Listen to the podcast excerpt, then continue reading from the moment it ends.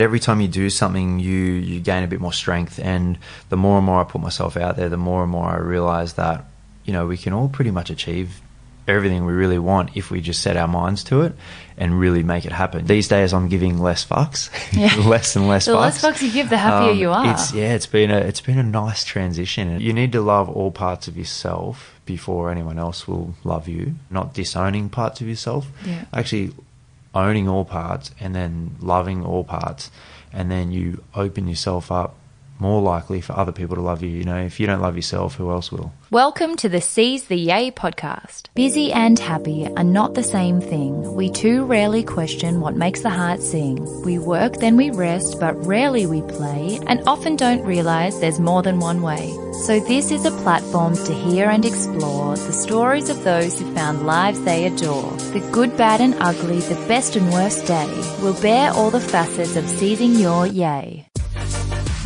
I'm Sarah Holloway, or Spoonful of Sarah, a lawyer turned entrepreneur who swapped the suits and heels to co-found Matcha Maiden and Matcha Milk Bar. Seize the Yay is a series of conversations on finding a life you love and exploring the self-doubt, challenge, joy, and fulfillment along the way. Today we welcome our second male guest to the show who is also connected to The Bachelor like Osher, but quite by coincidence. So I'm not just going through Bachelor alumni to find my guests, I promise. Although it wouldn't necessarily be a bad thing, there's some pretty interesting cats on that show. But what I love about Tim Robards is that while he was indeed the first ever Australian Bachelor and the first marriage to come out of the show, he is far more than just a pretty face. As a sports chiro by trade, Tim has degrees in physics and medical science and a master's of chiropractic. He is also a wellness educator through his program, The Robards Method, which we'll chat about today, and now an actor making his debut on Neighbours as Pierce Greyson earlier this year. If that weren't enough, he's also moved into producing through Robards Productions. He's a casual pianist and more woo woo than you might expect. Introducing the multifaceted and all round legend, Mr. Tim Robards. Thank you so much for joining us today, Timmy. Pleasure. Or us joining you. Welcome you, welcoming you into my uh, messy home. I know it's actually not messy at all. It's, it's very Well, we, we did it. We did a lot of cleaning up before you came. Well, thank you so much for having us in your home. Thank you. That's actually one of the things I love to start with is asking everyone what the most down to earth thing is about them. And coming into someone's home always makes you realize, oh, they're a human. Yeah. but you and Anna are so ridiculously good looking and you can seem so flawless on the outside. So can you break the ice for us and tell us something that's super normal, superhuman about you? super normal and superhuman. Um, I pick my nails a lot. Um, Nice. and flick them. And I don't know. Um, yeah, I don't know. We just—you've only got to look around here. Look at the place. It's a mess. We're only, we're only human. um, you know, we're just yeah. We we we are just like every other person out there. yeah, just love your Okay. coffee. You've made Yeah. us a, a great concoction. Tell us about the concoction. Um, so this is a bulletproof. Basically, I've used my little Nespresso machine. Um, so basically, a long black. You throw in some MCT oil and uh, some ghee. So you know, if you're a vegan, you can cut out the ghee and just have the MCT oil. Um, but yeah, basically, just kind of softens a, a long black, and there's a few good fats in there to keep you going, get your brain on fire, and start the day. Mm, I actually love, even in the first, like since we walked in, your sciencey brain has been coming out, which is amazing. And I think, you know, you're a pretty big deal since shooting to fame in the first season of The Bachelor. And it's actually really difficult to find much information from before that. I think because there's just so many articles, you know, pumping out. There's so much content. Of like you know how many babies we're having. and all that sort of Yeah. I saw that. I was like, I'm just, I'm not even going to read it. I'm just going to ask you in person. but yeah, I think the coolest thing about shooting to fame in that way is that you had a career beforehand. Like you're not just TV famous, you're not just Instagram famous. You actually are a sports chiro, and you have, you know. A, a full career and everything separate to everything that's come since then. So, I want to hear about your way to yay, I call it. So, how did you get to now and obviously mm-hmm. living a life full of seizing your yay? Yep. How did you get there? Well, I'd say you know I've, I've always I kind of come back to what do I feel like my my purpose is here, and it's always sort of been around uh, health and wellness and and helping people. And if I look back to where that started, that kind of started back. I think with my grandma. So I grew up with my grandma um, doing Chinese massage, and she did qigong and she did uh, tai chi and basically everything Chinese, except she wasn't Chinese. and it just taught, you know, there was, there was, a very different way to look at things. You know, she'd, we'd be driving in the car, she'd pull over on the side of the road and there'd be like a jacaranda tree and she'd be like, breathe in the color, breathe in the color. And back then I was, I still always had a very sort of scientific brain, even at probably five or six when I was, you'd be like, you can't breathe it in. Jacaranda trees don't smell. Plus the windows are up in the car. What are you talking about? She's like, no, there's a healing energy, you know? It's, oh, she was woo woo before yeah, it was trendy. Was, and since I, I then went on to study a degree in photonics and light ah. physics, and you look at the healing colors of, of the purple light from you know from the from the jacaranda tree. There's yeah, she was way ahead of her time. Then she'd go down to you know we'd be doing she'd be doing tai chi on the beach, and she'd be like, right, ready, watch the sun burst out of the ocean, watch the water boil and bubble, and watch it. It's going to come. It's going to come. And we'd be, I'd be going like, that's not how it, the sun doesn't come out of the ocean. You know, it's that's the not the scientific explanation. But I just love her way of looking at things and the beauty in the world and looking at things a little bit differently. So that kind of, and my mum was a nurse. My mum was always very caring. She was nursing. She was um, doing a lot of um, social work. So I kind of grew up with that. Then my dad, he was more an accountant and very analytical in different ways, you know. So I kind of got a mixture of all of that. And then I was like, how do I use that to help people? So, long story short, over the years, I found chiropractic was a way of looking, you know, learning everything from the medical world and, and that, but then looking at things a little bit different and thinking outside the box. And I really gelled with um, a lot of the people that I was at uni with because it was just a different way to, you know, to challenge the status quo a little bit. And um, not to be not to go one side where there are some chiropractors who are a little bit like one way. yeah. You know, got some very wild thoughts, but um, you know, just to just to also not sit there and be like a sheep and go, oh, okay, it is like this because you said it is. You know, it's yeah. just to, to go why, ask the questions, and so um, I think that's where my first degree was in physics, which is just the it's sort of the why behind all other sciences. Yeah. You know, you got biology, you got chemistry, but physics is the one that's underneath all of them that explains everything. Mm-hmm. So I've always liked to understand why things are the way they are and then um, understand the fundamental rules, like in a, a, physics equation, and then you can insert that equation into any scenario in your life and get an answer or get on the right path. And then so, you did biomedical science after? Yeah, so I, well, I did exercise science to start and exercise science in rehab, and it was a four year degree. And I got to the end of it, and I was like, you know, this is you kind of a bit of a glorified personal trainer. Nothing that there's wrong, there's nothing wrong with that. But I'd just done four years of uni, and I could have just gone and done my PT course and been working already. And I was like, you know, I've learned all this extra stuff that you actually isn't that practical. You know, it's all the science behind, you know, the Krebs cycle, this and that. And you, you don't need to know that when you're just telling someone to stop eating so much shit. Mm. so I, I, then moved on to medical science and finished that. I actually graduated with medical science, but that was because I knew I was going to go into chiropractic and it was a quick way to transition. Transition, yeah. yeah. So not just so, a pretty face. Yeah, well, my my um my sort of the, the boys used to say, or everyone used to say at uni, um, the the the Robards method back then was less is more. oh, you really started good. it back then. I was really good at doing the the least amount of work to get the most amount of uh, results. Yeah. it's a very smart, very efficient. Whether that was study, whatever it was, it was yeah.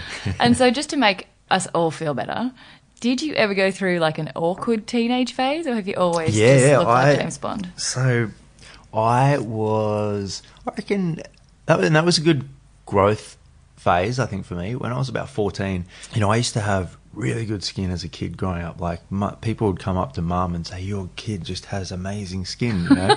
and yeah, so then when I was fourteen, um, I started getting a couple of pimples, and mum freaked out. So she's like, "Oh, took me to a you know beautician and got me the latest. Like had this full regime of a cleanser and a toner and a moisturizer and this and all this at fourteen. You know, had to keep that quiet from all the other all the other boys. Yeah, that wouldn't have and, well. You know, skin. It was just teenage skin and I was trying to, you know, I was cutting out a few things in my diet. That started getting me like interested in my diet actually and um, looking into that. And then, you know, it didn't get much worse, but didn't get any better. So then she's like, oh, we've got to go to the next level. So we went to Ella Bache and I'm going to rubbish them for a minute because they put me on these marine ampule things, which it's like an oil that you rub on your skin. They said, oh, it might get a little bit better, worse before it gets better. Anyway, it broke me out into proper acne. Oh. Like it, I never had that. I had the odd pimple here and there. It as soon as I started using that, it just broke me out. It was really bad, and you know, I just remember having like like pizza face, and at the same time, I got Oh. braces. So you know, oh. when you're just starting to get interested in girls, and Yeah. you know, and I just had Timing. this friggin' pizza face and braces, and you know, you'd have almost like some days you'd have like boils on your face, you know, that you, you're like, oh shit, am I like weeping pus at the moment? It's so disgusting. Um, But so reassuring that to was- everyone listening that Yeah. you know you can still end So- up as Timmy Robards. that was um, great character building. So I've been in a position where you're just so nervous to even s- sit in front of someone and have a conversation with them because they're probably looking at all the spots on your face, and you don't know if you're yeah lo- losing pus out of your face.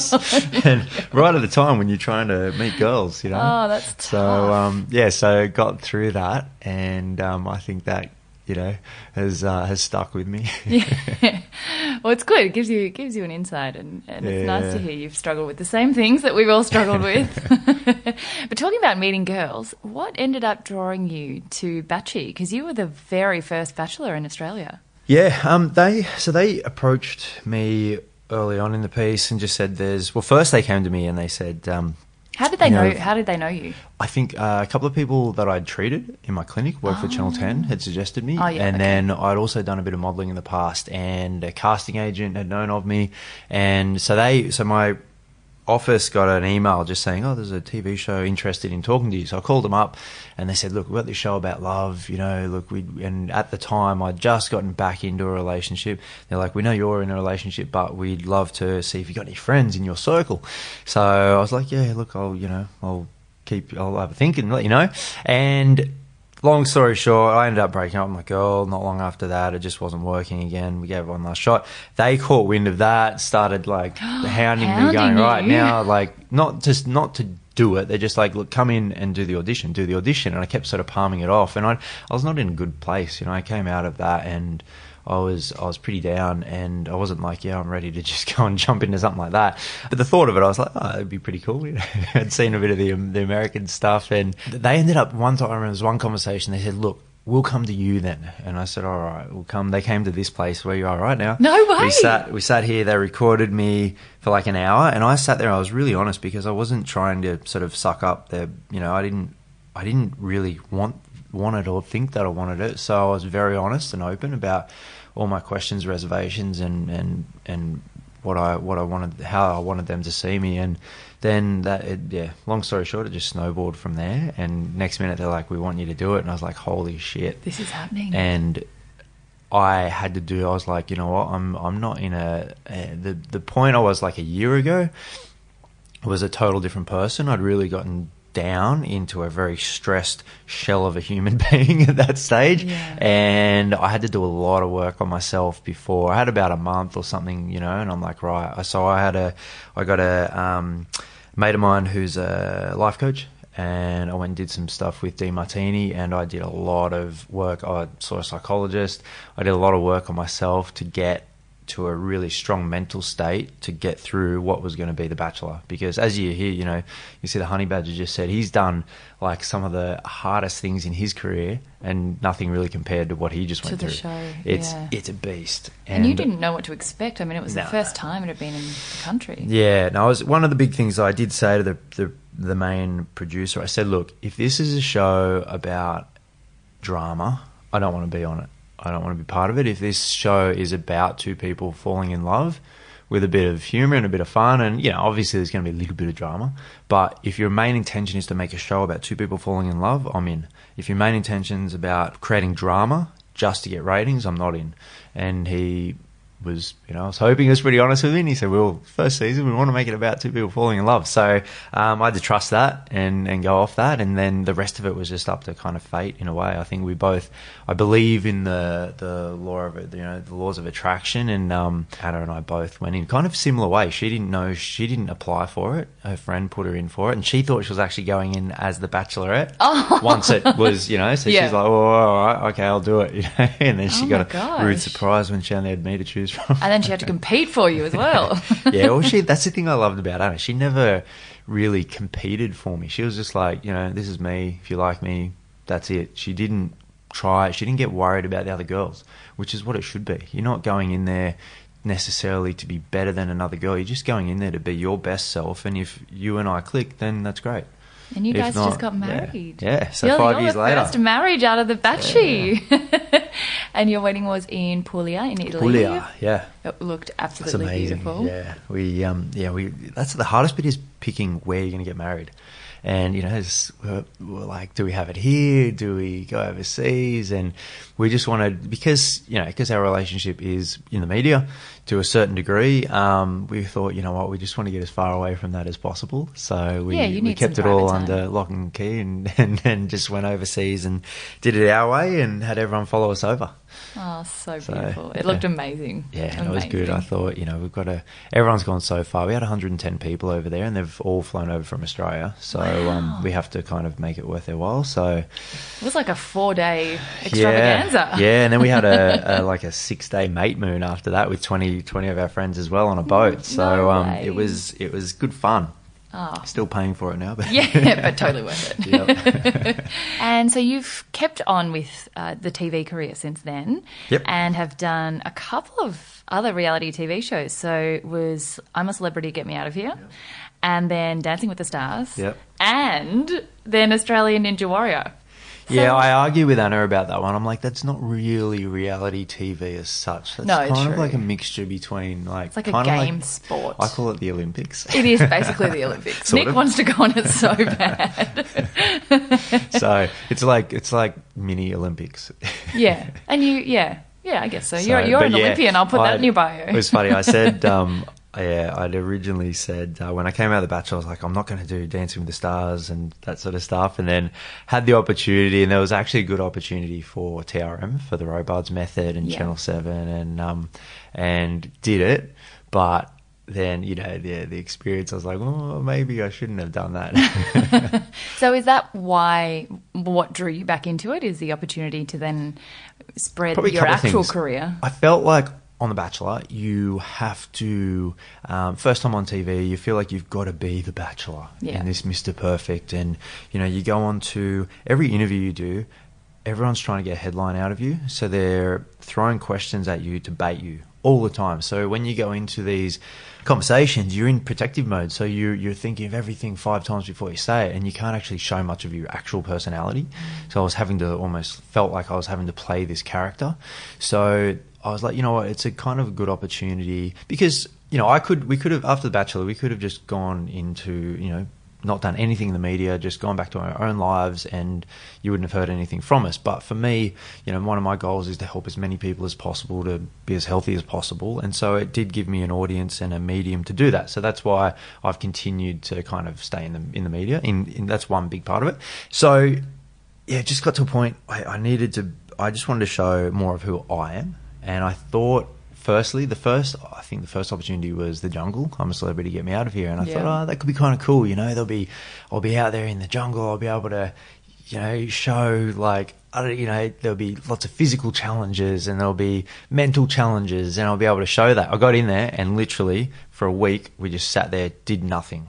All they did was starve us and bore us, and it was like you know, it was really like sitting on the side of a cricket match Oh, and just so sitting there for hours. and it was just you know, if you can talk a lot of shit for hours, you you come across well. So it just it actually wasn't it wasn't like Survivor where you have to go and do stuff. I mean, they've upped it a little bit more now, but initially they thought with that around. show that they'd by starving us and by boring us they'd get good content out of us and I think they've realized they need to inject more. Now they give them you know musical instruments. They give them um, a lot more little challenges within the camp to do. We just sat there and got bored shitless and it actually a wasn't yeah it was kind of like you know it just wasn't a place where I could actually really thrive. Yeah. so um, it didn't really give me the chances that I thought I would get going in there. Um, and then, and plus, one of the things they're like, oh, you know, you'll be able to take your chiropractic skills in there and help everyone. Anyway, the first, the first person I go to, you know, is like, oh, I've got a bad neck. I go to do some treatment on him. Over the loudspeaker says, uh, no chiropractic treatment will be given. You can only use soft tissue techniques. So I'm like, all right. And this ended up being, it was Laura, who's, you know, a Miss X Universe. And um, so I'm like, all right, now they just want me to give her a shoulder massage. So I'm doing it in a very, um, you know, ART technique way, not just a central shoulder massage. Anyway, when I watched it back, they've like, they've recorded it. Like, yeah, they've got some like kinky music going. They keep going back to Anna's look, trying to make out that Anna's like suspicious, and you know, so you realize pretty soon that in those sort of shows, you're more of a pawn in their thing. Whereas on The Bachelor, I had a lot of control over, you know, if I don't get up one day, there's no show. So if you don't want something to go a certain way, you have a lot of power mm. in how it goes down. Whereas on a show like that, you're just at their mercy. so, And so now you've taken a step away from reality TV completely and away from showing your own personality to being Pierce Greyson. so how did that come about? Did you ever think you'd end up So- as an actual actor? Do you have acting experience or did it just come out Not, of not a lot. I of the blue. have always been. I've always been a big movie buff, and I. I think back in the day, maybe when I, we were, I was six, we went over to the states, and we went, and I just remember going around looking at all the celebrities' houses and and things. That maybe that, and we went to Universal Studios. I think initially that implanted something in my brain. And then when I was 21, I was um, Keanu Reeves' stand-in and body double, second in line in The Matrix 2 and 3. And getting on set and seeing how that kind of worked, like that was unreal. Being on a set and just seeing the the creativity that goes on, it was just so exciting. And I think there was part of me was like, man, this would be cool to do. But because I was on my way to being a chiropractor, studying, it was just, that was my life path. And you know, you you, I used to think you just you wear one hat in your life. You know, you become a chiropractor. That's it. That's your career. But I've I got a point where at, over the last couple of years, I've gone for a couple of little acting lessons, and I've thought, you know, I'd, I'd like to give it a go. I'm hesitant. I don't. I doubt myself a lot with it, and it was always 15th thing on my priority list. And uh, as we, I spoke to you just before this about when I got pulled over driving, I was trying to run some lines in a script with Anna, and uh, didn't see the speed limit, and uh, just got pulled over and got a little smack on the wrist because I missed the speed sign and because my brain was on remembering lines. So that kind of uh, turned me off, I think, for a little bit there, learning that script. So I put it away for like nine months.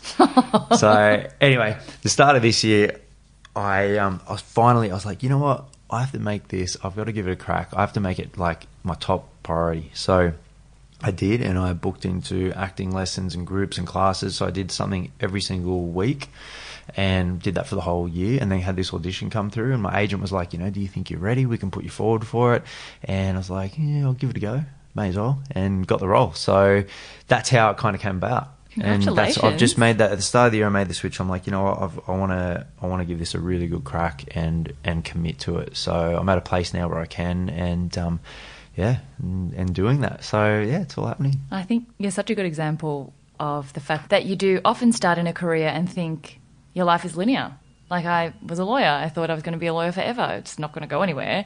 But now you've gone in so many different directions and just set your mind to something without experience, without background, and going, I'm going to upskill and do this. And if you put yourself out there, you can really take any direction that That's you want That's probably the biggest, yeah, it's the biggest thing I've learned in all of like the TV stuff that I've done. It is extremely confronting. You're always expanding your comfort zone. You're always, you know, wobbling bloody at the knees and butterflies in the stomach. But every time you do something, you you gain a bit more strength. And the more and more I put myself out there, the more and more I realize that you know we can all pretty much achieve everything we really want if we just set our minds to it and really make it happen, you know. So it takes a lot of work, and they say, you know, with a new craft, there's the the ten thousand hours you've got to put in, you know. So I'm I'm slowly chipping away. that. That's pretty daunting, Yeah. but you know, if I don't start now, you know, it's- it'll never happen. And I I just believe if you really put something, put it out there. You know, to the universe or whatever you call that, in you know, whatever your beliefs are. If you put it out there, I believe you attract things in if you're really committed to that when you're on and I and I feel like when you're really on your path where you're meant to go things just either people will come into your life if you fall off track where you're meant to go people will come into your life to challenge you a lot of times that won't be nice but they'll get you back onto track where you're meant to go and if you keep if you don't listen to that you'll you'll keep getting pushed around from side to side, you know. But if you do listen to it, you get more on track. And I feel now in my life, I'm more on track than I've ever been with where I'm meant to go. That's really and enjoying the journey. you know? Yeah, amazing. And so Yeah. you're still finding time for the Robards method? Yep. Tell us about that. Yeah, so the method is um, we've just kicked off our summer body challenge. Now um, we do that once a year, but penny people can join the program at any stage. But I found, you know, it was basically came about by one my love for I'd got into a lot of you know using rings and calisthenics and bar training, getting away from the old school. I used to play footy, and you know it was all about lifting big weights. And I, as a chiropractor, I'd always be looking at people and their function and going right. You you you're not moving well. You don't have the mobility, the flexibility, the strength at end range, and and the quality of movement, and you're getting all these injuries. So I was finding I was actually doing less and less on my table and more and more on the gym floor or out outside the room, taking them through healthy, better movement. And so that's where I kind of I put all that together and created a program that involves a mixture of mobility work, a lot of calisthenics, body weighted exercises, and rings. So it's it's something that I was like, what? How can I hit the most amount of people? Because as a chiropractor, I don't rule people out. If you're over six, I don't go, oh, I don't see over sixties, or I, I only see gymnasts, or what you know. I see everyone. So I created a program for everyone, which might be from a marketing point of view isn't great because your market is so targeted. wide, it's not targeted. but from what I wanted to do for people was is not rule anyone else out. And when it comes to using rings and that, you can take someone who is a total beginner and you can you know put the rings at a certain angle and just do simple simple movements. And you can take them all the way up to people at a gymnastics level like olympic gymnast level. They're probably one of the most the the simplest piece of equipment that will cover the most amount of people. And it's probably you know and you can mimic most of the the exercises you can do in a gym without having to lug big heavy machines or weights around. So i was like right i'm going to create a program that takes someone from total beginner up to almost that gymnastics Olympic gymnast level, and you know it's it's not something that you can do. You can't do that in three months. Mm. You know it's years. So I created a program that is goes for years if you really want to. You know. Yeah, So there's so awesome. much. Yeah, there's so much in it. I'm really proud of it. But it, it is a big. A lot of people do say, you know, is it for me? Is it you know I see you on there, and it's like, I, isn't it just for you know advanced bachelor people, or yeah, I'm or- Ninja Warrior. Exactly. Then you know, and then but then at the same time, you know, there's so many. I, I make. I now try and make it a thing to call ten members every day, and some of the stories I get because I don't get to see a lot of it, and it's the, the age group is kind of the 25 up to 45. Mainly, probably peak age group is 30 to 35, and um, a lot of these people they're not necessarily posting a lot of their stuff on social media so i don't get to see a lot of the results and things. But when i get on the phone they're like you know what? I've, I've found my healthy weight. I've just lost 10 kilos doing this doing your 721 your nutritional stuff or um, i never could do a single chin up and now i'm doing chin ups. And it's quite So empowering and really nice to hear people and what that does for you not just from a physical point of view but from that mental emotional state of achieving things like you know a chin up for a, for a girl is a, is a pretty big thing. It's so strengthening to em- empowering to um, to do something so simple. Oh, Sounds so simple, absolutely. No, but what it takes to get there, and then that sense of achievement, you can then put that into every other bit of your life. Yeah, absolutely. I'm so self congratulatory. I did one chin up once in my life, and I've been, you know, sliding on the back of that success for a long time. Yeah. and so, what's the 721 that you mentioned? That's a big part of the Yeah. program. So a big part of when I look at nutrition, part of my job as a chiropractor, you know, people think, "Oh, don't you just crack bones?" But it's it's about helping you to get healthy. And if you're coming in with an issue, I've got to help you to either I'll if it's a if it's a bigger problem, like if you're inflammatory, you know, it's not necessarily just because you're sitting at a desk. It could be because your nutrition's all off. You're you know you're poisoning your body with your environment. So if it's simple stuff, I'll do it when it comes to nutrition. If it's more advanced stuff, I'll refer off. But most of the time, it's pretty simple. People are so far out of whack these days. So if I can get them simplify, get them back on track with just really, it comes down to eating more real food. Then I've done most of my job. You know, people try and go, oh, I need the latest blue algae, this and that and that, and all that stuff's great. But and I take it, some of it, but it's you know, if you don't get the simple stuff right first, It doesn't matter, it does doesn't it? matter. You know, what's, oh, should I take creatine and this? And? It's like, just, mate, first get to the gym and get your nutrition, like, just eat some good, healthy food. And then, if you're peaking out on that, then maybe look at, you know, other stuff. But everyone wants this magic pill. So, 721 is basically, um, you break down your week. So, 70, 20, 10%. So, 70% of your week, 70% of the food that goes in your mouth ideally should be whole food where when it gets to your kitchen you can identify everything as it comes from a from a tree from the plant from you know an animal. If you're an animal eater that eats food that an animal normally eats then you take it you prep it and and we have a sort of a balance of what the proportions look like on your plate. That's 70% of your week. So real food Uh, when you look at your plate, you should be able to identify everything that's on there. If you look at it and you see a sauce that you haven't either made yourself or, you know, then that's, you don't know how much sugar or whatever's in that. So that doesn't, that means it's not a 70 percenter. 20% is sensible. So that is where, you know, if you want spaghetti bolognese what, instead of just having meat and pasta, why not either add in some zucchini noodles, put a few steamed veggies on the side, grate some veggies into it, mm-hmm. uh, maybe swap your meat for a different type of, you know, you might want to go vegan that night or whatever, you know, just be a bit more sensible about the traditional foods, even something like pizza. Instead of just going for Domino's pizza, you can make tweak a few of those ingredients to actually be a lot more healthy and a lot more whole foods. Yeah, Not absolutely. all the way to a 70 percenter, but still you're just a little bit more sensible about those foods, those normal comfort foods. And then 10% is relaxed. So whatever that means to you. So that may mean if you've got, you know, it's your birthday and it's bloody cheesecake out there. I've got cheesecake in the fridge right now. That's my 10% relaxed. I was going to say, what does it mean for you? Yeah. What's your 10%? That's, well, cheesecake, um, chocolate, you know, alcohol, like, you know, but I keep it at 10% or less. Yeah. So I think most people, when they look at their meals, and you can, so you can look at a meal and you go, is that a 10, a 20, or a, or a 70, sorry? And a lot of people, when they get on the 721, they start looking, they're like, holy shit, I'm eating, you know, maybe that's a 20, but that one there is a 10%. You know, it's full of refined foods and sugars and things like that. So when they start to actually look at their food and up their 70 percenters, um, and try and get it to 70% of their diet, you really can't go wrong. You, you, you your body will find a much better balance. Mm. And then if you still have issues and you have certain genetic things where you need to cut, you know, wheat, gluten, this, that, that, you can do that. But for the most part, people just need to get the simple stuff right. And that's mm, something, 721 you can keep for the rest of your life. You know, it's not a diet that's not uh, sustainable. Yeah, and you are not actually missing out on anything. It's just the proportions that you're tweaking. You just, exactly. You just, yeah. you know, it's a, it's a. I don't like to call them cheat meals. I just call them, you know, the the treat. Ten percent meals. It's more of a treat. You know, you want to celebrate that. You don't want to feel guilty. People feel so guilty about when they have some, you know, some discretionary foods. You want to celebrate that. Life's there to be enjoyed. You know, you can't say you can never have a bit of chocolate again, but you know, at the same time, you don't need to eat the whole block. Yeah. Damn it.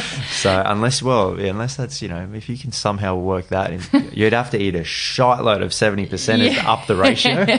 well, we just gave Timmy some of our matcha chocolate, which is green coloured, so I think that's basically a vegetable. So I think that counts. That's a seventy percent. so it all looks very, very sorted and glamorous on the outside. But, you know, you've shared already a couple of things that have surprised me about the less glamorous behind the scenes or you were talking about wanting to show the real you. That's what I love about these conversations is that you get to see the really successful, seizing your yay every day kind of person, but then you also get to investigate the stuff that makes you normal, like self doubt before acting, before something you've not done yeah, before. Yeah, yeah. And for example, I think you're really well known for your physique, which means that people, fortunately or unfortunately, that people are paying really close attention to what you do all the time. So, do you ever feel pressure for your body image to look a particular way? Do you ever get self conscious? Do you have self doubt? And if you know, do you get food guilt if you've kind of overindulged? And how did you, you know, how do you deal with the fact that you're you're in the public eye all the time? Does that more so? I really try and change it to how I feel. I base myself off how I feel, feel how I feel in my body. I don't think you know if I go on like I'll go over to Anna's mum's place sometimes and she'll have this huge big meal and then a massive dessert and I eat it. And I kind I might feel a bit guilty but it's also it's more so because I'm like well you know I shouldn't have eaten so much. I do you know I can I've got that clean plate syndrome. If it's on my plate I'll eat it. And I probably yeah. you know I might I might lose my 10% ratio there. But usually if I have that big night there I'll then I'll know and I'll go in the back of my head I'll go right you know I might just leave another four or five days before I have something like that. But you know I just I start to feel blah, I, I feel that way. I don't think oh all of a sudden I'm going to have an extra bit of fat on my stomach from that meal. Like I don't you know I'm not thinking like that but I just feel flat and blah, and I go home and you know my, I just I don't feel like um, I just feel like a whale that needs to lay on the bed. You know, you don't feel like getting Yeah. frisky. You're not a good husband. You know, you know when you just had you know. So it all comes down to how I feel um, when I get up the next day. You know, if you you know sometimes you might have an upset stomach because of what you ate the next night. I just don't feel you don't feel like training. You're not yourself, and so it's not so much about what I look like. I try and really get into how I feel. However, I like to practice what I preach and lead by example.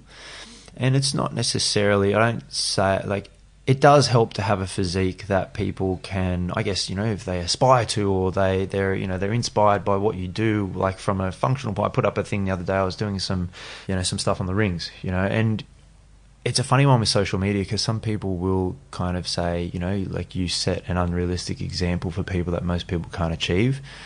That is something I go, yeah, do am I am I creating an unhealthy mindset for someone out there or no, am I just doing something that I, I want to inspire people with? And it- it's a funny balance, you know, I can't control what goes through someone's head, but I always try if you read what I say and not just look at the image. You know, that's what people have always. They look at me and they'll go, "Oh, he's just the guy who does chin ups on the on the beach." You know, I mm. sat next to someone on a plane and she was, she was exactly like that. She goes, "I thought you were just that." guy who does tune ups down at Bondi Beach but and she's like actually when she starts talking she's like actually you know you you're a totally different person and You're a science nerd. Yeah, and I sometimes, you know, that's one thing I sometimes struggle with is that you people only look at the surface layer and they don't see what's underneath. And so that's been a, a, a big thing that I've struggled with my through my life. But at the same time, I'm not about to stop. Part of me goes, "Oh, I should just like fatten up and lose lose any kind of fitness and health, and people might listen to me more." Yeah. But um, no, I I just I feel better in myself when I'm fit and healthy. I'm exercising regularly, and I guess my you know from a physique point of view is just a reflection of the lifestyle I live, and I want people to see that. Not everyone will, you know, some people are very visual and they're like, oh, I want to look like that, or you know, I don't want to create that. I want to just I'd like people when they look at me to see someone that is a reflection of their lifestyle and that they can be a reflection of their own lifestyle with their genetics but you know hopefully they want to you know i think most people are not living to their full potential and you know like we've talked about today having a crack at new things doing all that if i can inspire people to live life to their full potential then i'm doing my job and i've kind of yeah i'm not uh, not going to hold back in doing that Yeah, and I also Right, think so- one of my favorite quotes is you don't have to dull your sparkle just because it's shining in other people's eyes. So Yeah, you're yeah. not going to have to, you know, get fat like a whale to make other people feel better. That's not the inspiring message that you're hoping Yeah, to to put out there. yeah Uh, so another side of the behind the scenes, like the less glamorous behind the scenes, is things that say nay to yay. So things that get in the way of your happiness, Yep. like anxiety or um, injury. I know you've ripped your bicep off your oh Yeah. off the bone before. Yep, yep. Do you have you know you've obviously had some darker times not being able to do your job and get out there. Have you had anxiety? Do you do you struggle with anything? um, I, I'm pretty good when it comes to. I've got a good. I've done a lot of work. It's you know on my mindset. So from a depression point of view, I've never. You know, there's sometimes where I've been a bit depressed. I've broken up with someone. I've never gone into depression. I don't let myself hang there for too long. I get out of it, and I've I've I've been able to do that. Anxiety wise, you know, sometimes I I get a little flustered like when I'm always pushing myself out of my comfort zone and I can tell when I'm when you're constantly doing that you are running on more fight or flight you know? So your adrenals are going and you can I can find myself getting a little adrenally exhausted and constantly you know having butterflies a lot of the time and, and anxiety. So I have to kind of really when you're full steam ahead sometimes you've got to take that time off to to sit there and go okay what why am I anxious? Why eh, am I? Do I am I putting unrealistic expectations on myself, on someone else? Am I freaking out about the putting too much emphasis on the worst case scenario instead of you know what's the worst that could go wrong? Mm. These days, I'm giving less fucks, Yeah. less and less. The fucks. less fucks you give, the happier um, you are. It's yeah, it's been a it's been a nice transition, and, and even you know as an actor, you have to do that. You have to you have to find that part of yourself that gives less fucks, um, and so that's that's been a big sort of journey. I, I I have to balance that out, and I have to my balancing that out. I have to make time for myself for whether it's you know getting a massage, whether it's sitting in infrared sauna, having a stretch, going to the gym. That helps me balance out my adrenals. If I didn't have that, I'd go insane, and I'd be a lot unhealthy. I might, you know, you might look alright on the outside, but on the inside, mentally and and physically, I'm sure it would eat away at me even more, especially with my adrenals. Um, and part of that, I, you know, I do a lot of work on myself, but I've I've had a lot of um, just yeah little injuries as we spoke about. The bicep tore off the off the bone. Oh, um, God, how at the moment, I've got tendonitis. So I had to yeah I had to have surgery, get it reattached, and then I was in a sling for six weeks, and then you know took about six months to get back to. That was pretty quick recovery. Um, but you know, tendonitis at the moment, like in my forearms, all through Ninja Warrior. You know, I do push myself to a certain degree, and there's always that balance. I'm you're trying to push and challenge yourself that your body so your body goes stronger, but you push too far and you'll injure yourself. And I'm always on that cusp. And that's one thing I've got to, you know, I, I know I do push myself like that. And so I do open myself up to injury. So I've got to always find that balance. If I tip over one side, things start to break, you know, and some of that may be as well from, I've done a lot of work from a mental emotional point of view of um, always pushing myself. And when you are go, go, go, push, push, push, it can turn into physical injuries. You know, when you're not when you're not centered, you kick your foot on the ground, you f- you forget your keys, you you know all those little things. So I've really got to work on being centered when I am full steam ahead. And one thing I did a bit of work last year with a um, an energetic sort of healer, working on chakras. I've had a lot of back issues for a while.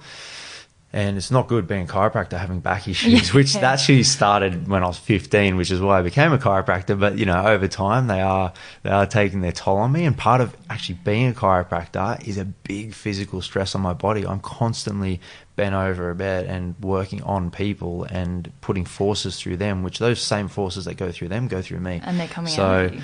yeah. So I, you can't adjust yourself either. yeah, it's hard. it's Unfortunately. hard. So, you know, I can do the right movement, I work on all that. But so, yeah, I'd been working on my back, and I'm like, is there another level of this? Is there more of a, a spiritual thing of why, or a, you know, a mental emotional thing behind why, you know, my back is not healing as much as I'd like it to? And so I went to a, a person, and one of the things she was saying, she was saying that, you know, when you're so driven and you're you're all about getting somewhere and you're looking ahead and it's um you're constantly driven to be better to be better to be better that's a great thing. But what it can subconsciously be saying to yourself is that where you are at the moment is not good enough. And that's where I had to be careful of of that constantly wanting to be better. I had to make sure I have to do it on a regular basis and stop and go, hang on, but where I am right now is very good, and I have to give gratitude to that and make sure I stop to do that because, um, yeah, con- if you're constantly in a way, subconsciously your brain's always listening, and if it's that little you not quite good enough at the moment, that's not a good place to live in Yeah, in the that's present. so that resonates so strongly with me because I have the same thing where I just go go go go go and I forget that the the only moment you have is the one you're in, and if Mm. you're always mentally in the next minute, then you're never actually enjoying Yeah. anything. So like, what's it all for? Yeah.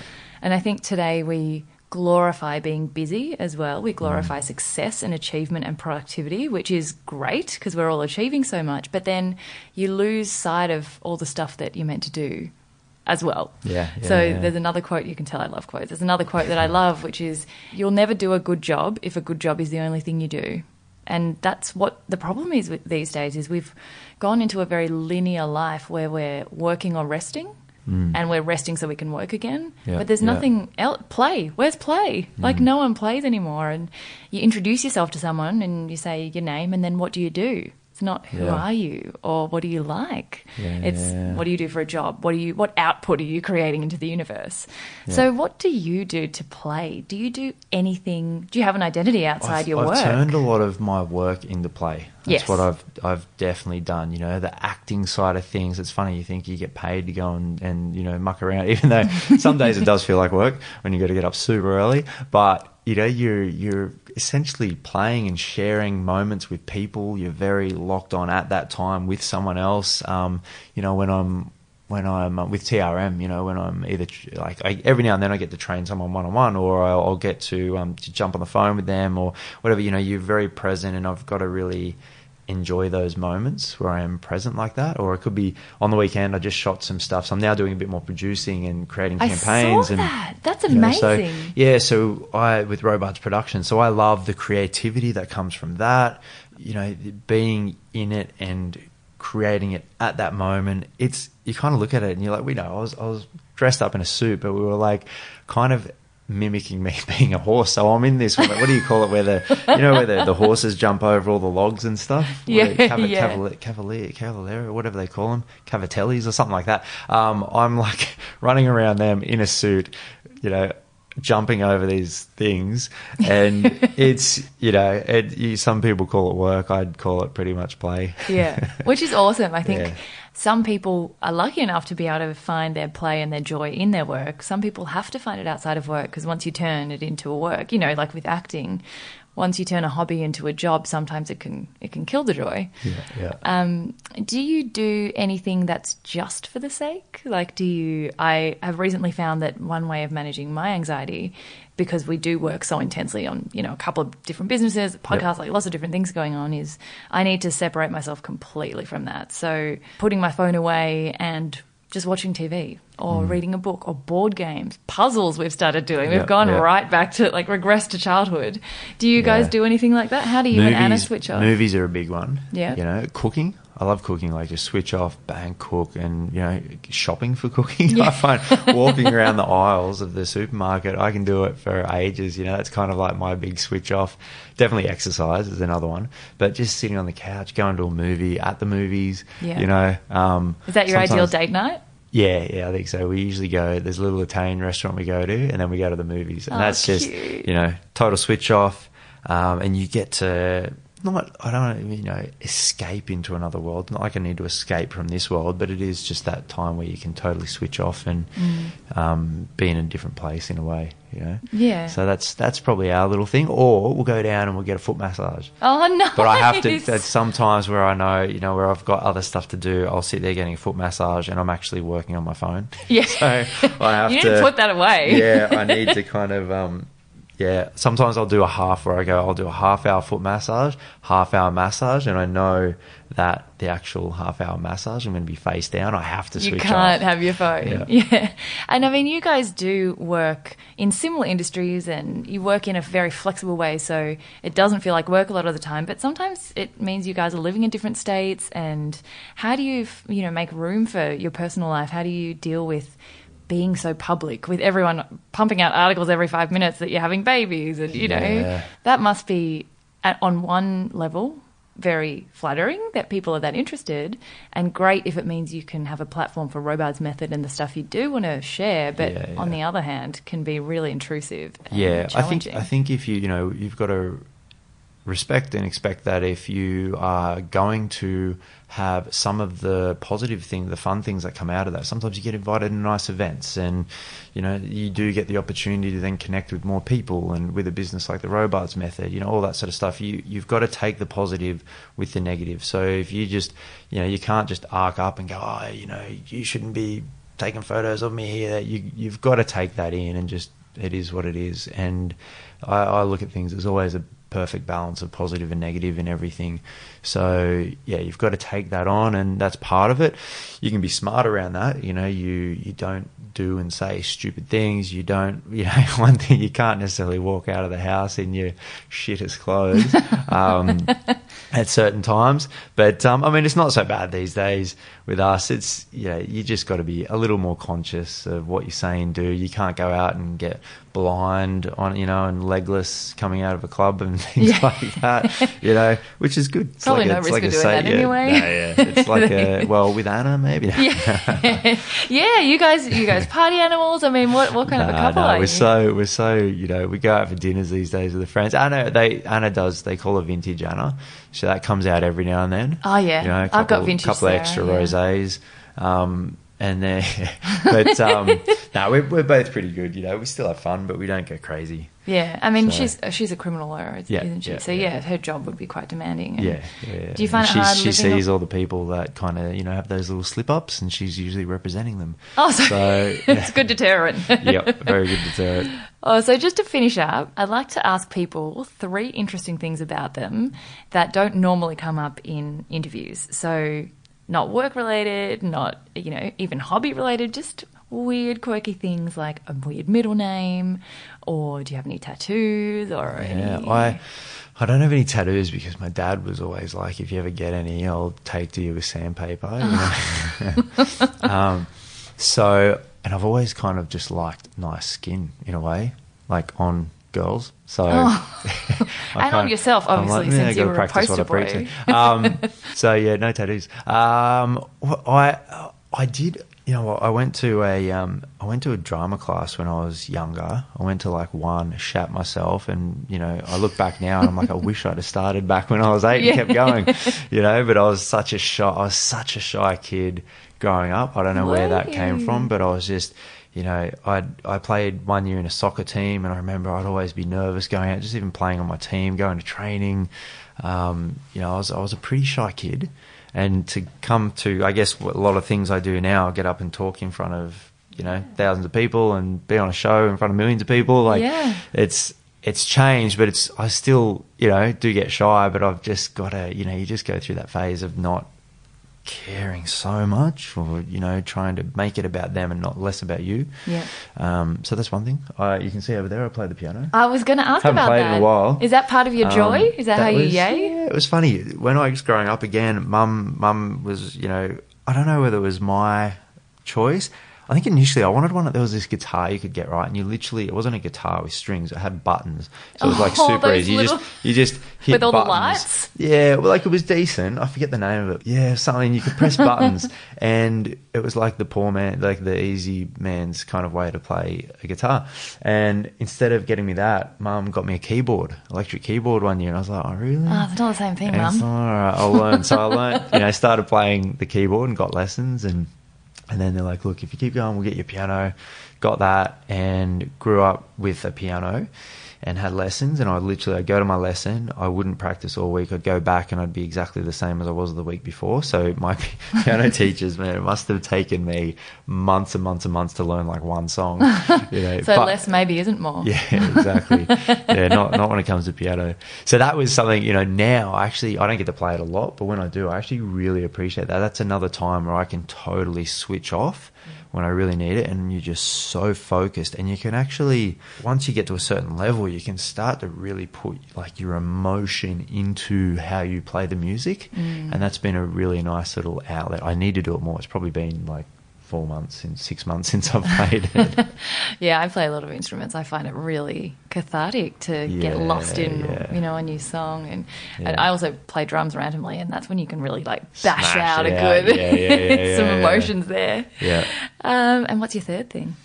Third thing, um, I, I, I love that you had braces love- when you were a kid. yeah, I had braces. I love to cook. Um, I'm, yeah. What else do I love to do? I don't know. So many things. I pick my nails. I'm picking my nails right now. I don't use nail clippers. I just pick Neither does you I think it's a guy thing. It's so gross. I was making the bed the other day, and I was like, Nick, there's fucking fingernails all over the room. so gross. Uh, and the very last question, since I love motivational quotes so much, do Yep. you have a favorite motivational quote? Um, I've got a few you would have seen on my vision board out there. Um, I also love a that's few, it. That's you the third thing that you make vision boards. Yeah, the vision board. I love think that. like there's a few on there like you know I've never met a hater doing better than me. You know. Yeah. Um, I you know in the public eye there's a lot of people that will try and pull you down, so you got to remind yourself of that.